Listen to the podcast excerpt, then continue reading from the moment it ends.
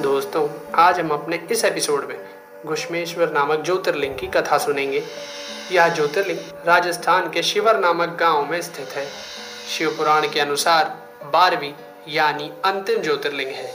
इस कथा का वर्णन हमें कोटि रुद्र संहिता में मिलता है और वह कुछ इस प्रकार है कि दक्षिण दिशा में देवगिरी पर्वत के निकट भारद्वाज गोत्र में जन्मे सुधर्मा नामक एक ब्राह्मण अपनी प्रिय पत्नी सुदेहा के साथ रहा करता था। वह बड़ा ही धार्मिक था। वो प्रतिदिन अपने आराध्य भगवान शिव की पूजा किया करता था। वैसे तो दोनों बड़े ही सुखी थे, परंतु उनके कोई संतान नहीं थी, जिसके कारण उन्हें अपने पड़ोसियों के व्यंग्य वाक्य सुनने पड़ते थे।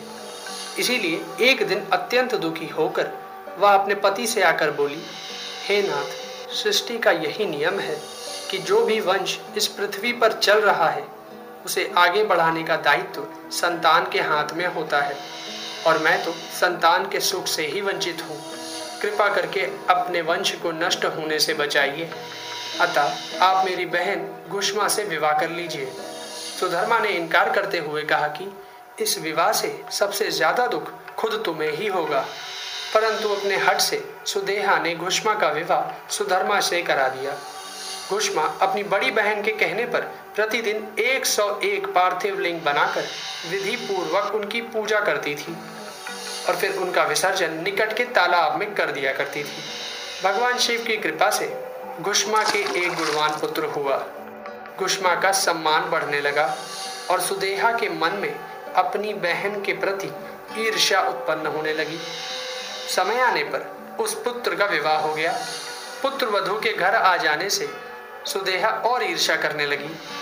एक रात सुदेहा ने सोते हुए पुत्र को चाकू से मार डाला और उसके अंग को काट के उसी तालाब में डाल दिया, जहाँ घुष्मा प्रतिदिन पार्थिव लिंगों का विसर्जन किया करती थी। सुबह उठकर सुधर्मा और घुष्मा पूजा में लग गए और पुत्र वधु ने जब पति के बिस्तर पर खून देखा तो वह रोने लगी और उसने सबको यह बात बताई परंतु नित्य कर्मों में विलीन पति पत्नी विचलित नहीं हुए, जबकि सुदेहा दिखावे के लिए ज़ोर ज़ोर से विलाप करने लगी।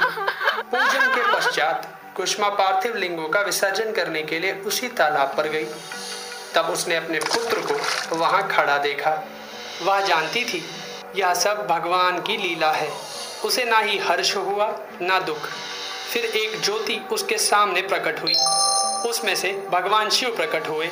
उन्होंने घुष्मा को सुदेहा का अपराध बताया और उसे मृत्यु दंड देने के लिए वहाँ से प्रस्थान करने लगे।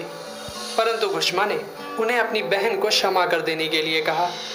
इस पर भगवान शिव बहुत प्रसन्न हुए और उससे वर मांगने के लिए कहा।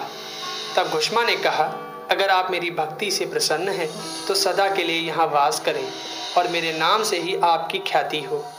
इस प्रकार भगवान शिव कुष्मेश्वर नाम से प्रसिद्ध हुए। तो दोस्तों आपको हमारा यह एपिसोड कैसा लगा अपनी कमेंट्स में ज़रूर शेयर करें।